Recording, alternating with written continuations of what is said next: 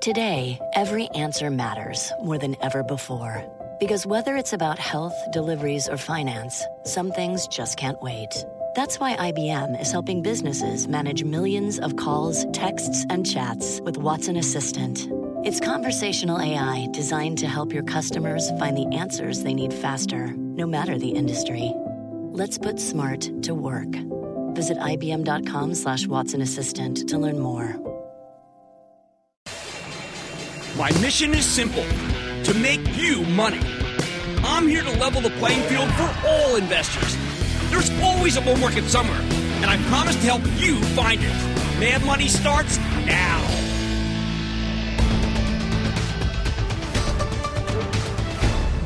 Hey, I'm Cramer. Welcome to Mad Money. Welcome to Cramerica. Other people want to make friends. I'm just trying to help you save some money. My job is not just to put in context and entertain, but to educate and teach you. So call me at 1 800 743 CNBC or tweet me at Jim Cramer.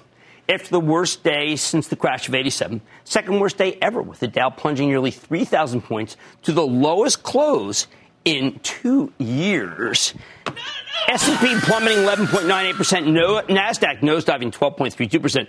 A truly sickening day with a horrendous last hour. It's finally dawning on people that we're in a real crisis here. I've been telling you that this pandemic could be real bad news for stocks. Since I came back from that Super Bowl chasing that we were underestimating the coming outbreak that could send us into a, well, I want to say a recession, uh, because I think that it's pretty obvious that, well, that's kind of where we're going. you know, the people did underestimate the coming outbreak. And I've got to tell you that as far as I'm concerned, it really isn't one of these situations where we can just kind of ride it out. We have to think about it. We got to figure out what to do. We got to work together. And I've got some ideas. Uh, they're not simple ideas. They're ideas involving opportunity. They're ideas involving what I regard as being, uh, let's just say, some things that happen that are good when the market goes down. But we're not ready yet. Now, first, let's talk about what went wrong here. I mean, I've been saying that we were going to underestimate this uh, this situation. I've told you, I told you that this market was headed back to, to lows we made the last time we were on the eve of recession, the December of 2018. We've now taken out those lows, and, and we can go lower because this is worse than the Fed mandated slowdown we had back then. The market is furiously trying to adjust to the vast economic downturn that is the only way to beat COVID. And we're, we're adjusting, we're not there yet. The averages likely won't bottom until more people adjust to the new normal that I've been warning you about for weeks. But, and this is big but, at this point, after the dramatic heart-stopping sell-off, maybe it, it, we got to start thinking maybe it's too late, too late to sell unless we get a short, sharp uh, squeeze. That was a, remember that was a short squeeze that we had on Friday. Yeah, but these levels, when everyone's cashing in their chips in total panic and furious redemptions, you need to start considering what to buy when the when the bad COVID and economic numbers come out in the next few weeks, and they're going to be bad. And look, I think one of the things that really drove the market down was when the president's talking about July. People were really saying, "Hey, this is great, it lasts forever." It may not do that, or it may anticipate July. So we got to be ready. So then you probably say, "Well, Jim, you sound more constructive than you sound. I mean, the market's so horrible." Well, I'm I'm a little more constructive because I'm Unlike the last big recession, this time I find that the people in charge, the real policymakers, actually understand that something needs to be done. See, in 2007, the Fed and the White House were asleep at the wheel, totally unwilling to lift a finger to stop the oncoming disaster. This time it's different. Hey, whether you love Trump or hate him, it's not about him. I think that people want to make it about him. I'm going to take another tack. I think it's about the professionals. People like Fed Chief Jerome Powell, I've been critical of, uh, but he can make more of a difference than anyone in the White House when it comes to the economy. What do I mean? All right, first, yesterday I derived a degree of comfort from the actions of the Fed Chief that everyone seemed to poo-poo and make fun of today. I mean, give me a break. They were loving all the other stuff he was doing that I didn't like. This I liked. The Fed made some historic moves last night, and those moves worked. We knew they worked. Why? Because your bank opened for business this morning, and let me tell you something. It probably wouldn't have. All day I heard that Jerome Powell's emergency rate cuts and liquidity injections somehow failed because the stock market got obliterated. Are you kidding me? Hey, what he did was good. He wasn't trying to save the stock market for heaven's sake. He was trying to prevent bank runs, trying to make the treasury market work. Believe me, uh, they were going to happen. If the Fed had done this in 2007, we wouldn't have had the, the worst downturn since the Great Depression. Powell took another financial crisis off the table, thank heavens. There will be plenty of losses. There'll be tons of bankruptcies and ballooning unemployment. But because Powell's got his eyes on the prize, providing liquidity where it's needed, we have one less horrible thing to worry about, and that's a big horrible. Second, this morning I spoke to Treasury Secretary Steve Mnuchin about his plans to stabilize not, not the markets, but the small business base of this country. Again, people think he wants to stabilize stocks. That's not what the game's about. I want to stabilize stocks. I can't. Nobody can. But he liked what the Fed did, and he made that point that labeling something a, recession doesn't really advance the ball. I like that. I mentioned that what we really have is a hiatus in business. Hopefully, we'll have so much stimulus that at some point, Wall Street will be able to look through the current weakness and start embracing companies with great balance sheets that can thrive when the hiatus is over or when the numbers level off. Because remember, we're trying to flatten the curve. I know it's too early for all that stuff. Uh, we've taken out the lows from December 2018, but this panic is much worse than that panic because this time there will be huge layoffs and bankruptcies. That never got to it last time because the Fed changed its view. Hopefully, though, Secretary Mnuchin and Speaker Pelosi can agree to a giant stimulus package that will tide working people over until we contain the virus. And by the way, could uh, someone understand, uh, you, you, know, the payroll tax deduction? That's great if you have a job, not if you're 1099 and not if you don't have a job. So they got to think a little bigger down there. Wish I were down there, I just knock some heads together. We get this thing straightened out. Put it all together, and I think there are real opportunities developing over. What is this like Bernie Sanders here? Uh, developing out there with the averages down 30% from the highs. The VIX fear gauge, highest level ever. Worst day since 87. A day that felt a lot like today when I traded it. So yes, there are opportunities here, but they're narrow, and you won't be able to catch them using broad index funds. This is a time to pick individual winners and losers. Yet 60% of stocks are owned via some sort of index fund. For years, we've been told we're morons for trying to pick stocks, and the best you can do is hope to mirror the performance of broader averages. But the problem with the index funds is that you never own both the winners and losers, and the difference between winners and losers has become too stark for that to make any sense. That's where the opportunity comes in, people. There are many industries that are truly on the ropes here, and I expect them to remain on the ropes for a long time unless they fall flat on the canvas. If you invest in S&P 500 index fund, you have to own the bad, the very bad, the disastrous, and a small group of easy to identify winners. Why own all the losers? I don't want to own any of the airline stocks because this feels a lot like the aftermath of 9/11 when nobody wanted to fly and the industry was crippled. Sure, they eventually bounced back, but only after a 15 billion dollar bailout. We're only on maybe day three of what's looking like a total collapse in air travel. Don't try to be here or there, regardless of whether the president stands behind them 100 percent. I don't want to own anything aerospace either. Not with Boeing struggling, debt being downgraded. That's a Ooh, that's a bad one. That's like 2007. I know. Wish it weren't so. Oil's another problem. Economic activity is drying up, and Saudi Arabia and Russia are flooding the world with supply. You don't want to own any of the oil uh, here. Too soon for a bounce back. You just hope that they don't bleed into all the other parts of the finance world. Same goes for restaurants, uh, entertainment. I just got word from New York City that we have to close our restaurant and our bar. Too many people gathering. I wish. Social distancing makes this whole group uninvestable. Penn National Gaming is the paradigm. They did this great hookup with Barstool for sports betting, but now everything's canceled and there's nothing to bet on. The stock was at $39 last month. It's at 8 bucks today. Someone uh, upgraded Las Vegas Sands today. Really? Retail, same problem. Nobody feels like buying anything unless they're ordering from Amazon. That will change though. I think there will soon be so much excess inventory that the off price houses will be able to offer cash strapped consumers some truly incredible deals. But we're not there yet. And for the moment, the whole industry is toxic. Consider Macy's has now fallen 75%, Sports at 22.5% yield. Kohl's is down 74%, 14% yield. Nordstrom's off 63%, 9% yield, nearly. Those stocks are all screaming that the earnings are in danger and the dividends will have to be cut. Retail's a disaster with the exception of the largest companies. I know the banks are cheap. And now that the Fed's taking action, I believe they'll come out whole, given that the Fed's willing to throw money them.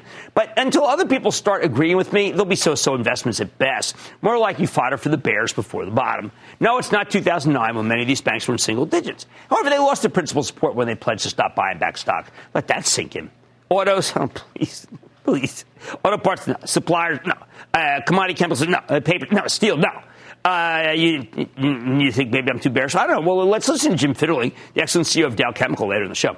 Tech, too hard. Hey, probably too soon. Although I said last week, buying the fastest growing techs is often the best way to play a spring loaded rebound. But you have to be prepared to lose money before we get there. And I bet you 99% of you aren't willing to, and you better start learning how to do it.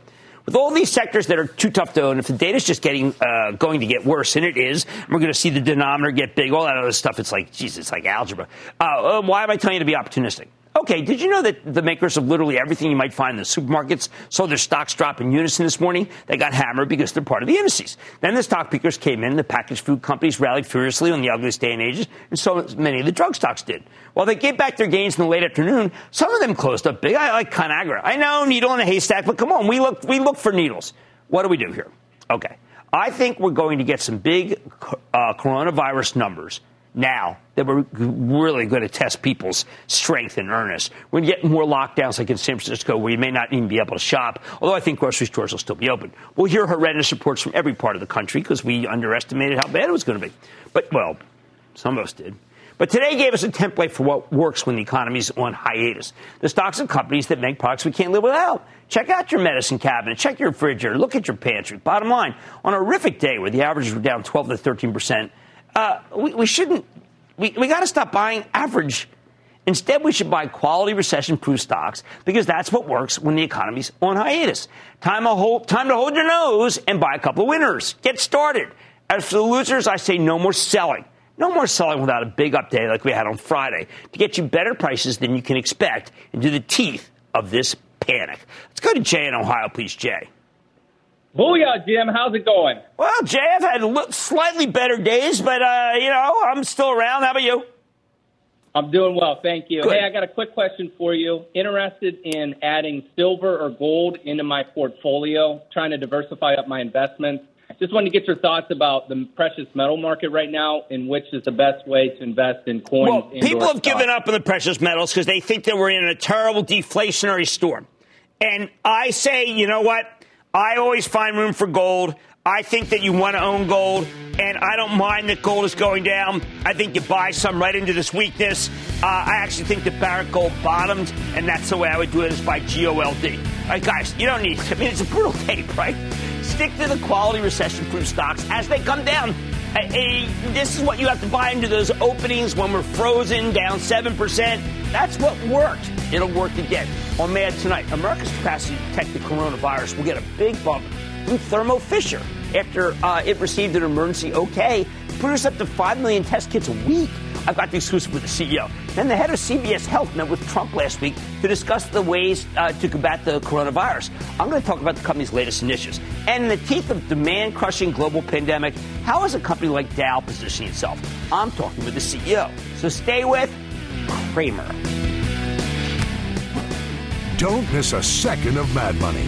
Follow at Jim Cramer on Twitter. Have a question?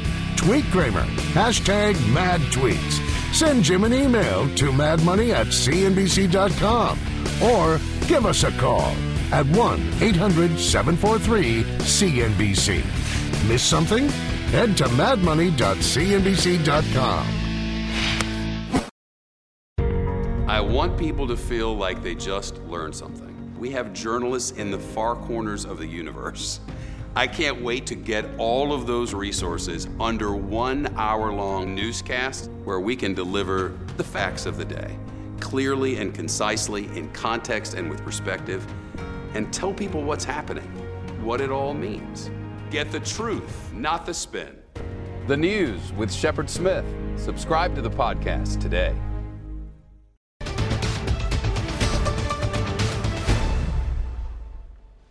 Until this pandemic is contained or just burns itself out, COVID 19 is in the driver's seat. It's a very bad driver. There's nothing more important than getting this crisis under control. That's how we save lives, and it's how we resuscitate the economy, too. But we can't contain this virus until we know who has it.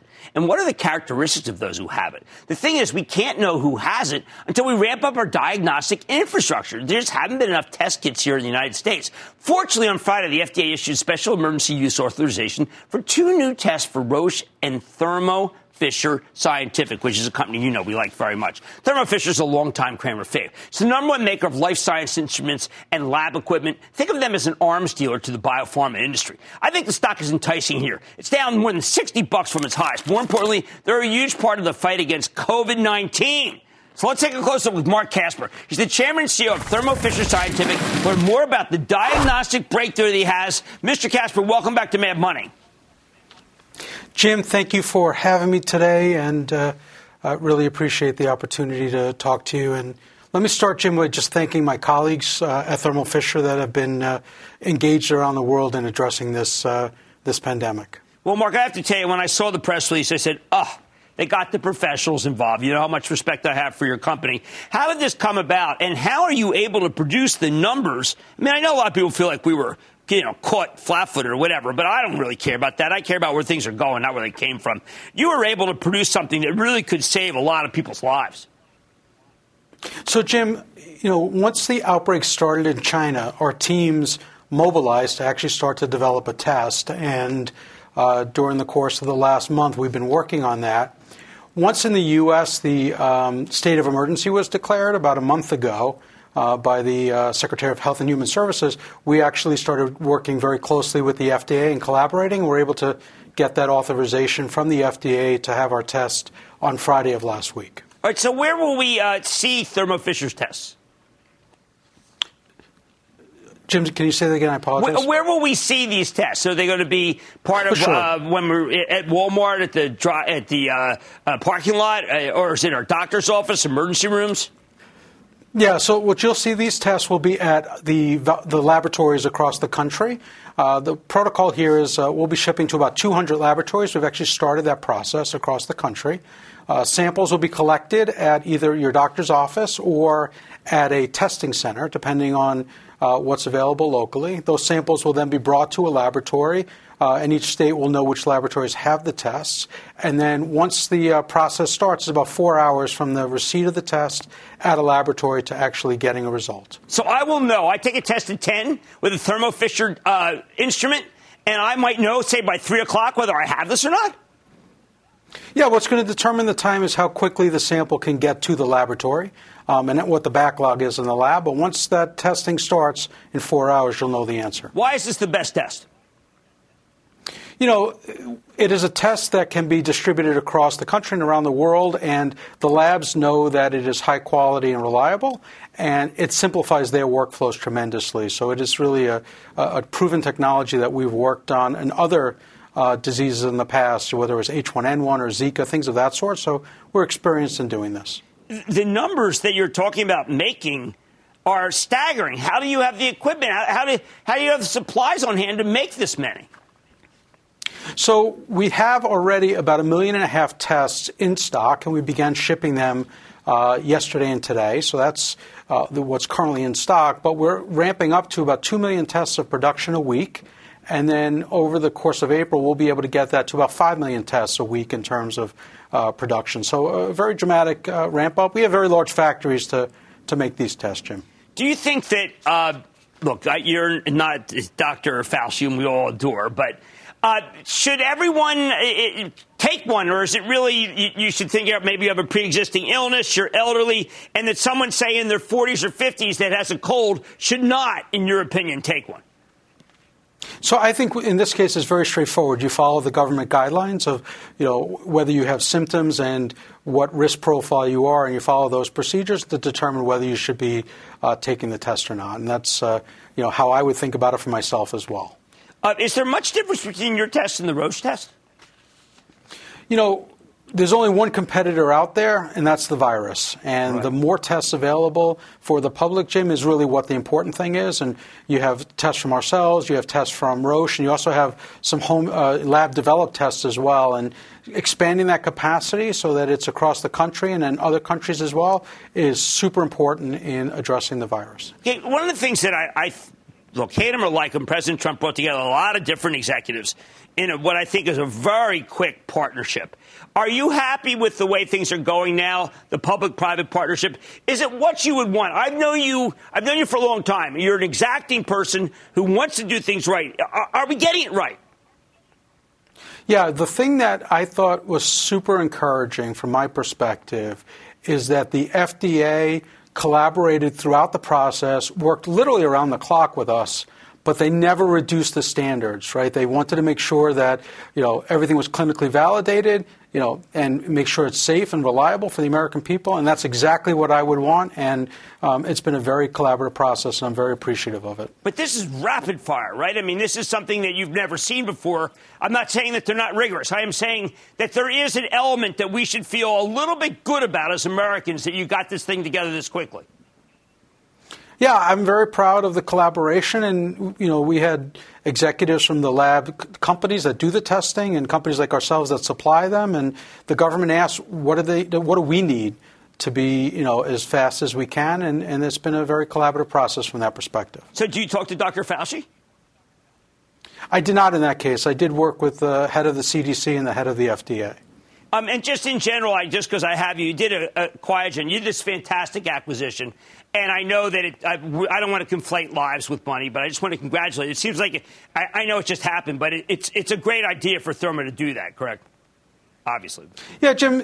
You know, we, uh, as you know, have a proven growth strategy, and we invest to create a bright future and strengthen our offering for our customers. And uh, earlier this month, we announced a large acquisition, about $11 billion acquisition, to strengthen our molecular diagnostics and life science solutions portfolio. And, and we look forward to next year welcoming our 5,000 new colleagues from QIAGEN to the company. It'll be a, an exciting addition. And one of the things that particularly will be very positive is that they will strengthen our infectious disease portfolio, which I think is something that will be very important going forward. Right. Well. That's right. I mean, people think, oh, Cramer's trying to recommend this stuff. No, I saw what they do. They have TB. They have a lot of, they do a lot of very tough stuff. And yet it was just still one more great acquisition that you have done, Marc Casper. And you've done a fabulous job with Thermo Fisher. Thank you so much for coming on the show. I really appreciate it. Jim, thank you for having me today. Look, we can be gloomy. No, I'm not like that. I just saw Marc Casper. When I heard that he was involved with this, I said, that guy is a hitter. You know, we do have hitters in this country. We're not a total, you know, we can get this. We can beat this. Things like Thermo Fisher. And money's back into the break.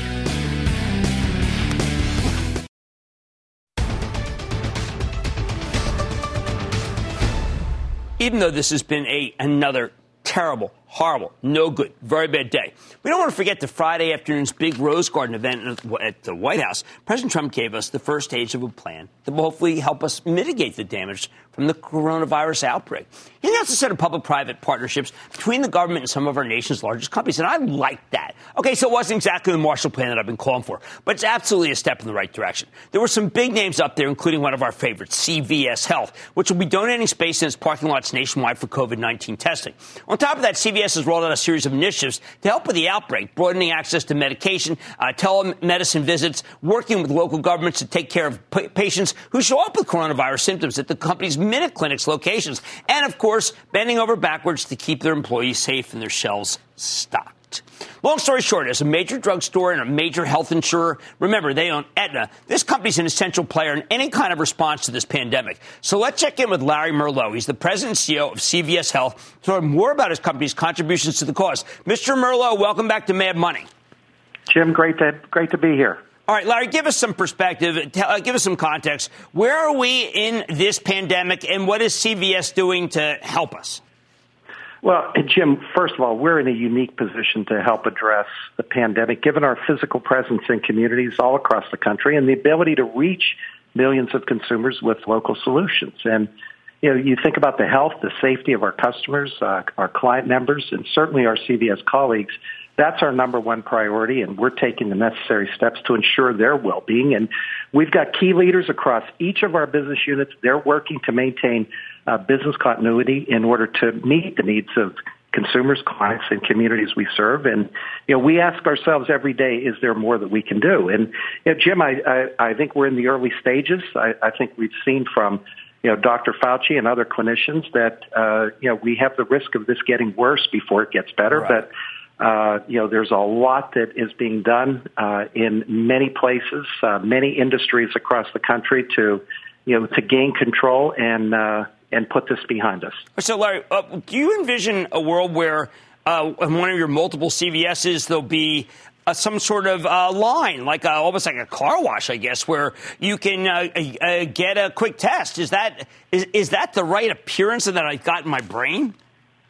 Well, you know, Jim, as a leader in healthcare, we've had regular contact with White House key leadership on the Hill, and and I think it's important to acknowledge that as we sit here today, this is no longer about politics. It's not about competition. It's about companies working together to be mm-hmm. part of the solution. And in this case, how we can make testing more broadly available. And, you know, we've had a series of calls throughout the weekend, uh, again today, working out the details. And the testing would take place in secure areas of parking lots, okay. not inside stores and individuals being tested will not have to leave their cars.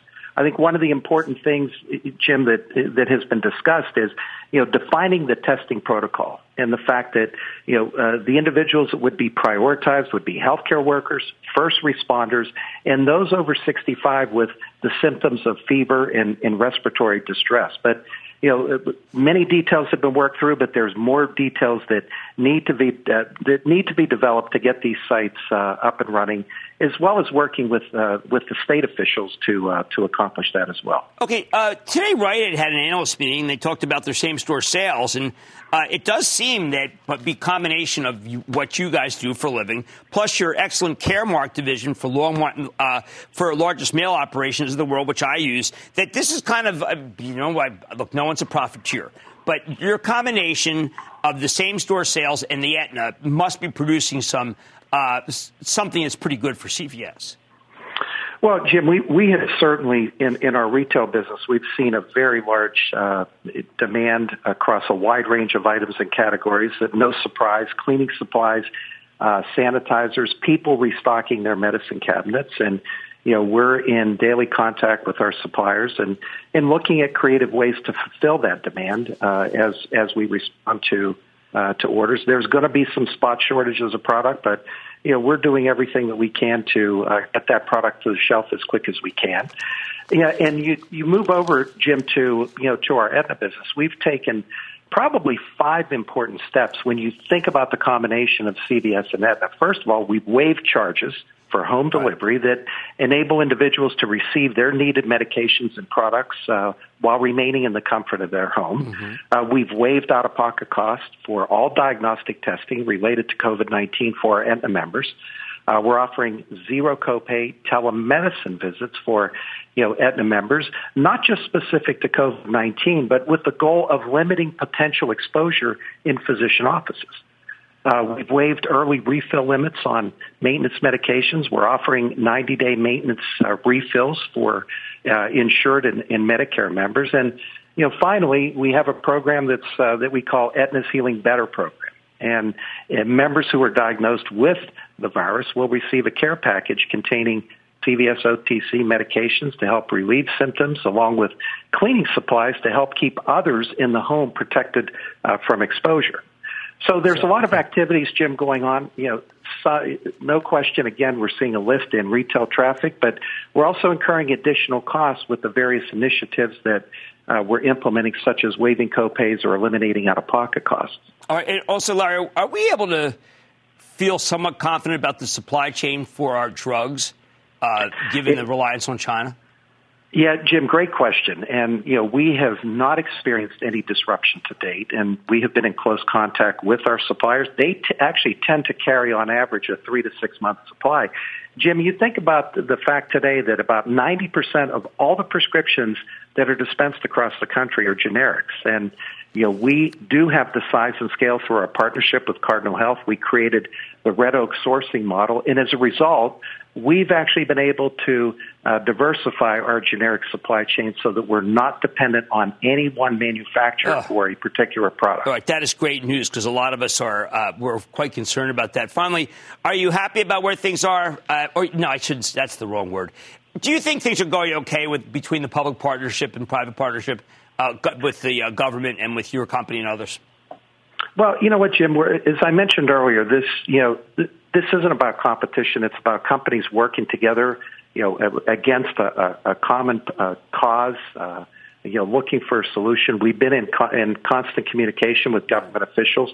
I think it's clear that all parties are focused on solutions, and I think it's also clear, Jim, that the public-private partnerships continue to be a powerful force uh, in times of need, and that's certainly what we're experiencing with the virus. Oh, I'm so glad you said that, Larry. The, the cynicism is so deep. You know, I think that business is the greatest source of social change in this country. It's companies like what you're doing that are great. I want to thank Larry Merlo, President and CEO of CVS Health, symbol CVS. Great to see you, sir, or to talk to you at least. Mad Money's back after the break.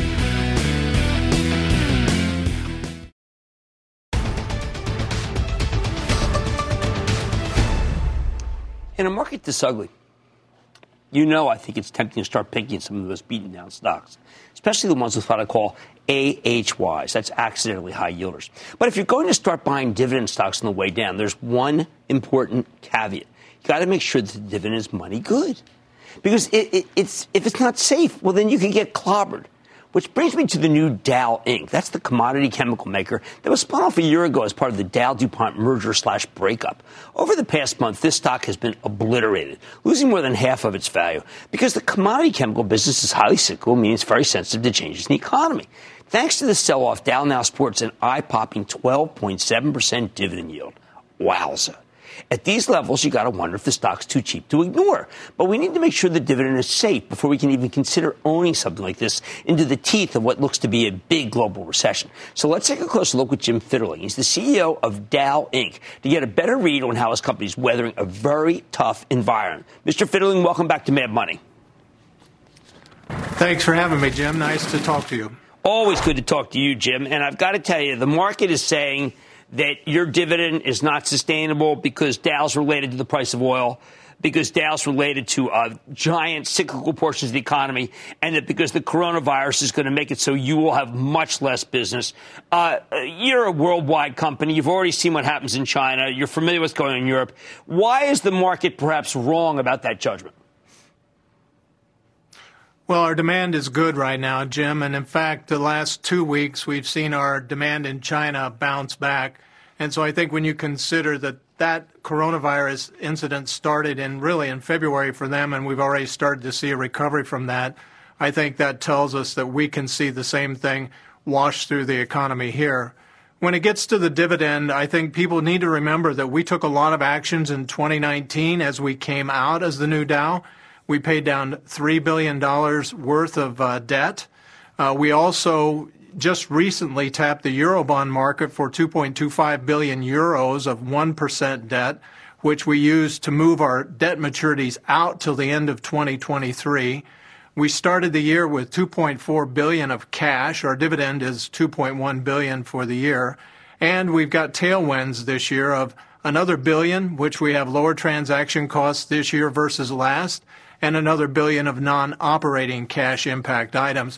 So I think what people are looking at, eh, you know, the, the market's full of fear, mm-hmm. uncertainty, and doubt, and they may project that onto the dividend. But as you said, it's an artificially high dividend yield. We're in a much, much different financial position than we've been. And we did it deliberately to be ready to go into a down cycle after an, about a 10 to 11 year bull run in this market. Now, uh, can you explain to people the relationship with oil? And also, have you oil tested your dividend, so to speak? So if oil were to drop to, say, 25, 23, would it still be okay to pay that size dividend? We did. We stress tested our uh, operating EBITDA as we went into the new Dow and we spun out and we tested that dividend. We tested it as low as a $6 billion EBITDA and, you know, today, if it went to $5 billion, we've stress tested it and we'd be able to protect it at that level. We've got very clear priorities for cash as we go into the year. Our first is the dividend. Our second is obviously we're going to maintain and operate the assets. So that's 800 million to a billion dollars for us to do that, to operate them safely and reliably. And then obviously we would like to pay down another 500 million to a billion of debt with cash. We're going to cover dilution and share buybacks, and then we'll look at what we've got available as we move from here. And the other thing I would say is CapEx uh, was one of those things. We started the year with a $1.5 billion CapEx program. That's down from last year at 2 billion. I would also tell you we're really physically going to have a hard time to spend one and a half, mainly because the limitations on people moving around, contractors, engineers, and the people that we need to execute those projects, I think is going to uh, be a real limitation for us for the year. As far as oil price, you know, the other thing that I think has been overdone a little bit here is that oil price dropping $30 a barrel in this environment. I don't think the current pricing that we're at is sustainable. The replacement values are much higher than that. And what we see happening in the futures market is people are starting to move in and rent very large crude carriers to store that oil because they think this is going to turn around. Okay. Now, you uh, obviously are putting your money where your mouth is, as are two directors. You, uh, Jeff Fettig, we know from Whirlpool, uh, uh, Bush, Wesley, you've all bought stock. Uh, just talk about the size of the that you bought because it's pretty impressive. Well, I, I bought Friday morning. After seeing Thursday's move, I went in Friday morning and told the office that I wanted to buy some stock, and, and was I cleared to be able to do that? And I bought 20,000 shares. Um, you know, look, I, I think this thing has been overdone. Uh, I happened, the market feels like 1987 to me. I was Yes. a sales rep for Dow in 1987, and I saw this same kind of reaction in the financial markets. And at the time, I just took whatever free cash I had and I bought Dow stock at 24. And it felt very much like it to me that this has been overdone. And I understand uh, when people get afraid and, and there's a lot of uncertainty that they want to pull back. But I also understand when we get below some very good intrinsic values. And I've seen how these markets can rebound. These oil markets can shift back. We've seen moves like this before when you go down $30 a barrel. And, and in some cases, by the end of the year, you could be back right where you were at the beginning of the year. One last question. Obviously, we're all concerned about health and safety. You have a lot of plants. You have plants everywhere. You have plant in Spain, plant in the United States. Uh, what are you doing to make sure? Can you run plants safely? With uh, do you send people home? How do you handle it? Yeah, we can run safely. So anybody that can work from home is able to work from home, and we encourage them to do that. When you're in the plant operating environment, we have several operators who would be in control rooms or out in the field. It is not a very dense environment, so they have plenty of social distancing, and we've amped up the hygiene within those spaces for them. Um, we're also making sure that our Dow medical facilities monitor health and checking temperatures and doing those kinds of things. So we're following all the protocols that um, everybody else in the industry is following. We're teleconferencing uh, whenever we can. Um, I might come into the office to use the video conference, but most of my day is spent on the phone, and that can be done from home as well. Well, look, Jim, I really appreciate you coming on. Most people are running for cover, and you came right toward us and told us a very good story. I want to thank you so much, Jim Fitterling, Dow Inc. CEO. Good to see you as always, sir. Thank you, Jim. Take care. all through America, this is what's happening. And I can't tell you that that things are great. Obviously, I can give you the facts, and that's what Jim Fitterling just did. Dow Link, Mad Money's back in.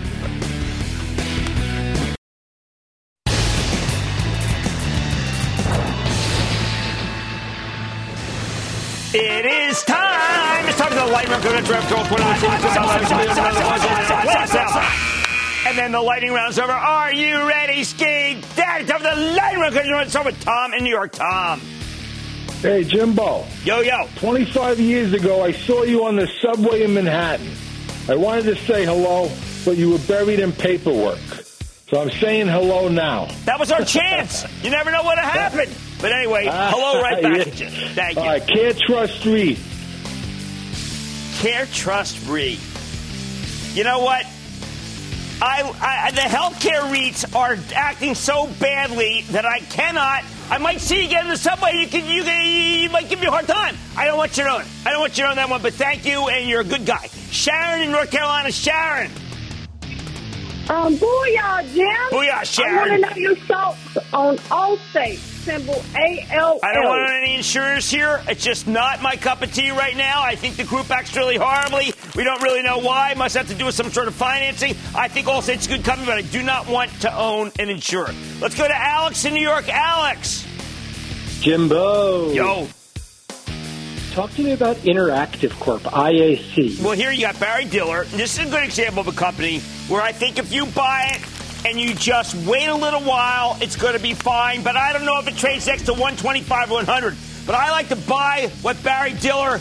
But I'd like to buy a company that Barry Diller runs. And this is the time when it's in free fall, not when it's just shooting up like a moon. This is the time. Let's go to Ryan in Wisconsin. Ryan.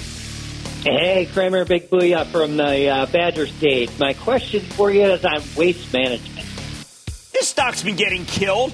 Uh, it's gotten downgrade after downgrade after downgrade, down five today. Jim Fish does a great job. It's got a ton of cash flow, yields two. I say buy some here, put one quarter of position on, and then let it come down. Waste management's come down from 126 to 99. That doesn't seem right to me. I think it can stop soon. Buy small. and then buy big as it goes down. Matt in Tennessee, Matt. Hey, Jim. Hey, Matt. With France, with France in a shutdown right now, can I still take a chance on Orange, or should I wait with Verizon? Orange. You know, hey, aren't you glad I'm not a banana? I mean, give me a break. I got Verizon down here at 50 bucks. When I got 50 bucks, I'm getting 4.8%. You got to go all the way over to France to lose money? I got ways to lose money right here. Verizon will do it for you. Let's get, no, not just being a little facetious. It's been a long day. I like Verizon. Let's go to Daniel in Connecticut. Daniel. Hi, Jim. First, thank you for keeping the audience engaged in the challenging time. Doing my best. Thank you. Okay, my question is about Inovio Pharmaceuticals. They have Yeah, no, you know, look, I know these guys. Why? Because they are from my hometown. I've had them on. I kind of like them. It's a real spec, okay? Uh, but that said, it's the kind of spec that's working these days. So I'm going to say yes. I'm going to say yes to that one. Can I go to Kathleen in my home state of New Jersey, please? Kathleen. Hey, Jim. I love your show, and I really love the way you think. Thank you. On February 27th, you recommended 10 stocks that you thought should do better and outperform if the coronavirus situation got worse. Right. One of those stocks was Shopify. Oh, I like Shopify. I mean, I know. Look, this is a three hundred dollars stock, four hundred dollars stock. It. Why do I like Shopify? Because everybody wants to own it. Every major tech company wants to own it. It is not necessarily going to bottom Harley. We had Harley on before. I like the stock though. I like it right here and then a little bit more lower. And that, ladies and gentlemen, of the lightning round. The Lightning Round is sponsored by TD Ameritrade.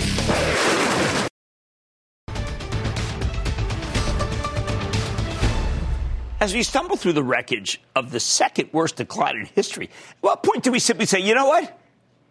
This this period doesn't count. Our economy's going on hiatus here. I mean, should the stock market go on hiatus too?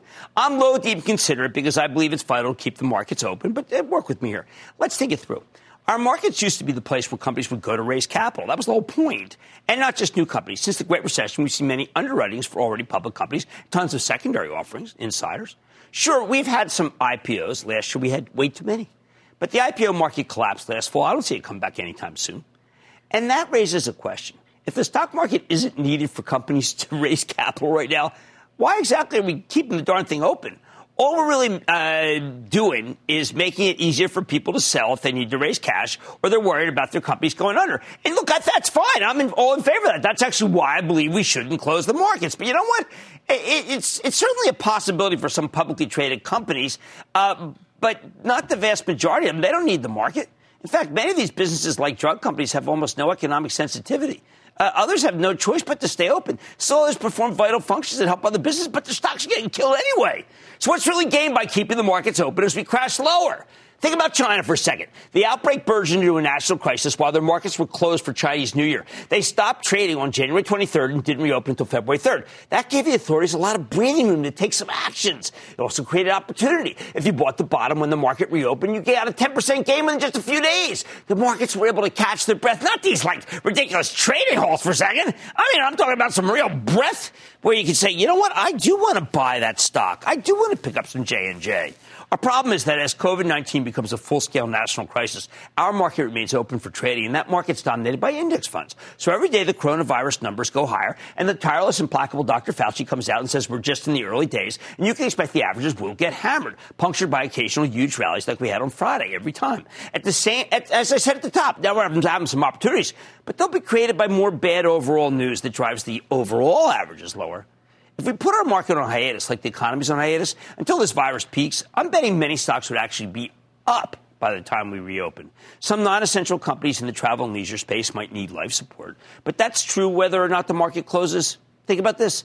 Something like American Airlines might go to the single digits while they wait or hope for a bailout. But once the bailout comes, it will rebound dramatically, especially if I got a plan I'm going to talk about all week. If the federal government buys a stake in American Airlines and then blows it out when things get better, we can skip that whole process with a hiatus.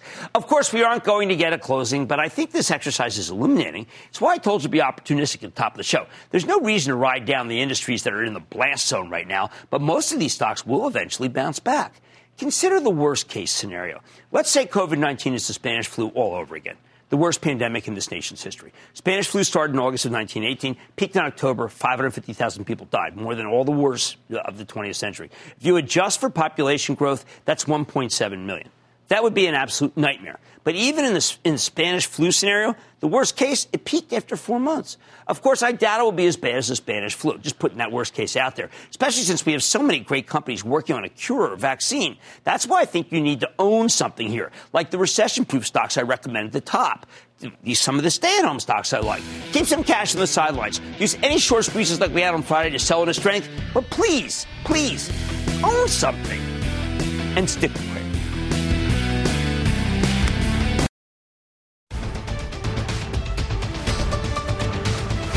I've tried to be constructive this evening, but I want to be sure you understand my view, okay?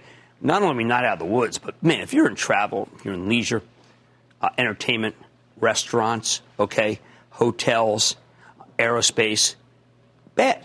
All right, bad. I don't. I don't have anything good to say. I, I haven't anything good to say since the Super Bowl, and I redouble my not having good to say. Uh, I do like what's in the supermarket. Um, if you can find anything in the supermarket, by the way. But I just have to tell you, I mean, there's just lots of areas that are in the blast zone, and maybe we get those after we pick at everything else. But those are the last ones we want, and I'm just not going to tell you to buy them. I like to say there's always a bull market somewhere, and I promise I'll find it just for you, right here at Mad Money. I'm Jim Cramer. See you tomorrow. Our special Markets in Turmoil starts right now. CNBC's Workforce Executive Council is a premier group of C suite human resources executives from leading companies across the country. It offers a members only portal and chat, plus exclusive industry content, with access to breaking news calls and digital networking experiences. The network and resources HR leaders need now. Apply to the Workforce Executive Council at cnbccouncils.com slash WEC.